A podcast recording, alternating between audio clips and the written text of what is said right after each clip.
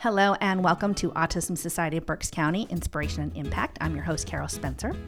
And when you have a child with autism, you are often on a, a search mission, uh, a search for an activity or an opportunity where you can really trust the people there will understand your child, understand what autism is about, um, who might help your child grow and progress with his or her skills uh, and, and a place really where you know your child's going to be safe. And, and at the Autism Society, we try to do our best to find and support these groups so they can continue their mission to help the autism families in our community. And today I am so glad to welcome Alexis Harvey, who is the program manager for KidsPeace Autism Services.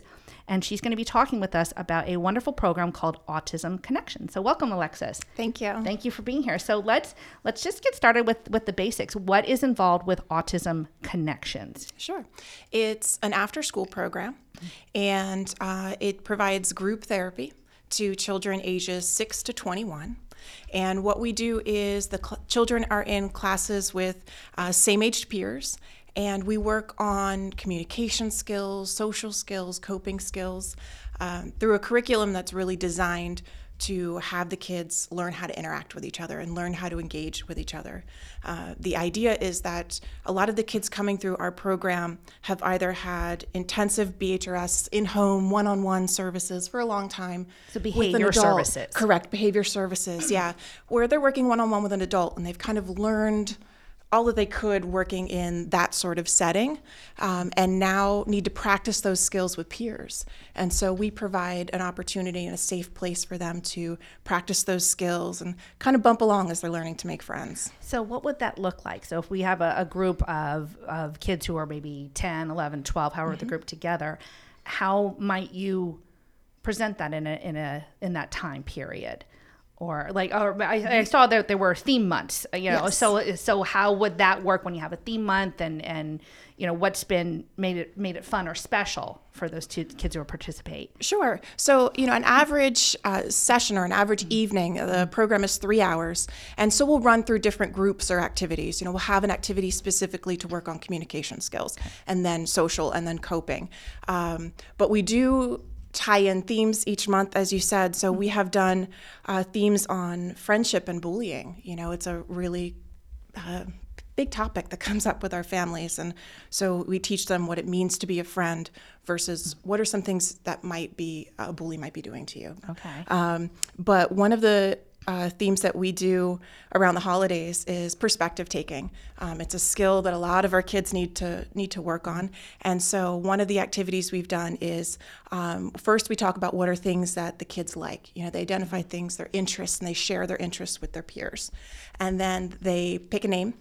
Uh, out of a out of a hat or a bag, mm-hmm. and then they go to our holiday workshop and they get to pick from items that have been donated to our program something that they think the person that they picked would like. So, you know, it's not about, oh, I like this, so I'm going to mm. give it to them. It's what they like. And then they wrap it and they get to give it to them.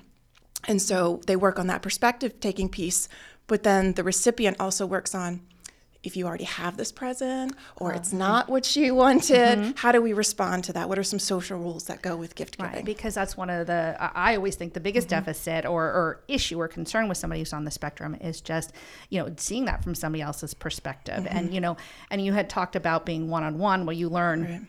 one maybe one certain scenario and right. this is how you deal with it but that doesn't apply to all the different things that could potentially happen. So right. that sounds wonderful. So I'm yeah. I'm willing to bet that from these these groups that you have and the theme months that you do, that you really start to see some friendships develop uh, with the participants, which is also yeah. a, a, challenging thing for a lot of kids on the spectrum. Is that yeah. is that what you find there? Absolutely. Outside of the groups? Yeah, it's something that we talk to the parents about when they first start our program. Is that you know if we start to identify connections between the children that are in the program, we'll let the parents know because if we can start to create play dates or even invitations to birthday parties. It's something Which our kids big. don't get. Right. Um, so now to have a group of kids that they can invite and be friends with and do things outside of our program, that is absolutely our goal. Yeah. So not only are you doing it with the kids, but you're doing mm-hmm. it with the parents as yes. well, finding those friendships of, of people who don't. Mm-hmm. With people who do understand, absolutely. Really. Yeah. Mm-hmm. So I'm, I'm just going to skip around here a little bit. I, would like to know what brought you into the field of autism and, and what really draws you to continue to work with this population because sure. you seem very passionate about it you know yeah. So, what Yeah. brought you into it? Um, so actually, I uh, started when I was 15. Um, I was babysitting for a new family across the street, and uh, their youngest was only about eight months old at that time. Um, but over the course of the next couple of years, she was diagnosed with autism. Um, I remember her mom telling me that, and I had no clue what that meant. I was, oh, oh, okay. Um, and I learned along with them, and I saw this team of people come in the home and work with her and teach her how to talk, and the tantrums were decreasing, and I just thought that was so amazing. Um, and later to learn that that was a behavior specialist and a therapeutic Right. support staff that came in. Um, and so when I graduated college, that's exactly what I decided I was going to do, and I applied at KidsPeace for a therapeutic support staff um, to find out that my supervisors were actually that therapeutic support staff and that same behavior Really? specialist that worked So with it my neighbor. circle. It did. It was meant it to did. be. Yes, this was my path. How about for that? sure.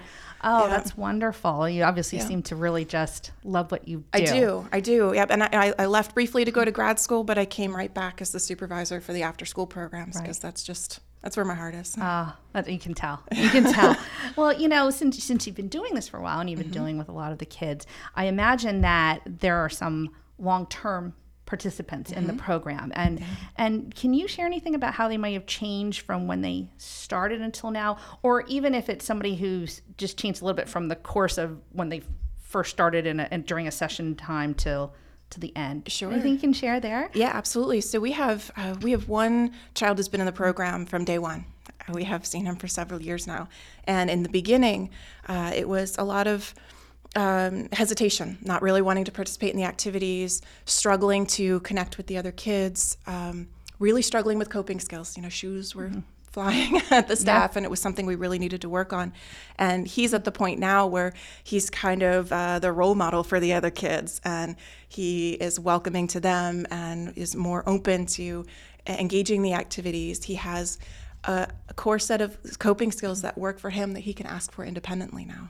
Yeah. Oh, that's wonderful. Mm-hmm. That they're so he he's probably more like a, a counselor himself. Yeah, yeah. He's you know he's got tenure at the program, and it's right, really nice to right. see And I'm sure that's very empowering to him as well. You know, having that Absolutely. independence, and you think about. I'm sure that's that's such a a source of pride for his his parents as well. Like from where he started. Mm-hmm. Right. Mm-hmm. I'm assuming at a young age, and now we're probably hitting closer to adulthood. Yeah. Like he'll have some nice skills to to continue on. yeah, absolutely. Which is great. the parents can have more confidence in his ability to be independent. Yeah, and like speaking of the parents, what kind of feedback do you typically get from from your parents, or even the uh, the participants themselves, the kids? Yeah, absolutely. So, uh, you know, we kind of pride ourselves on doing um, parent surveys and client surveys uh, every year. We really welcome that feedback so that we know if there's something we need to correct or can add to the program, we can do that the following year.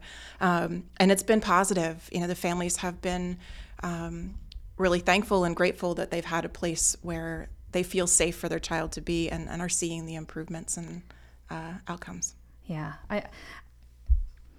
Yep. Sorry, I just blanked there for a second.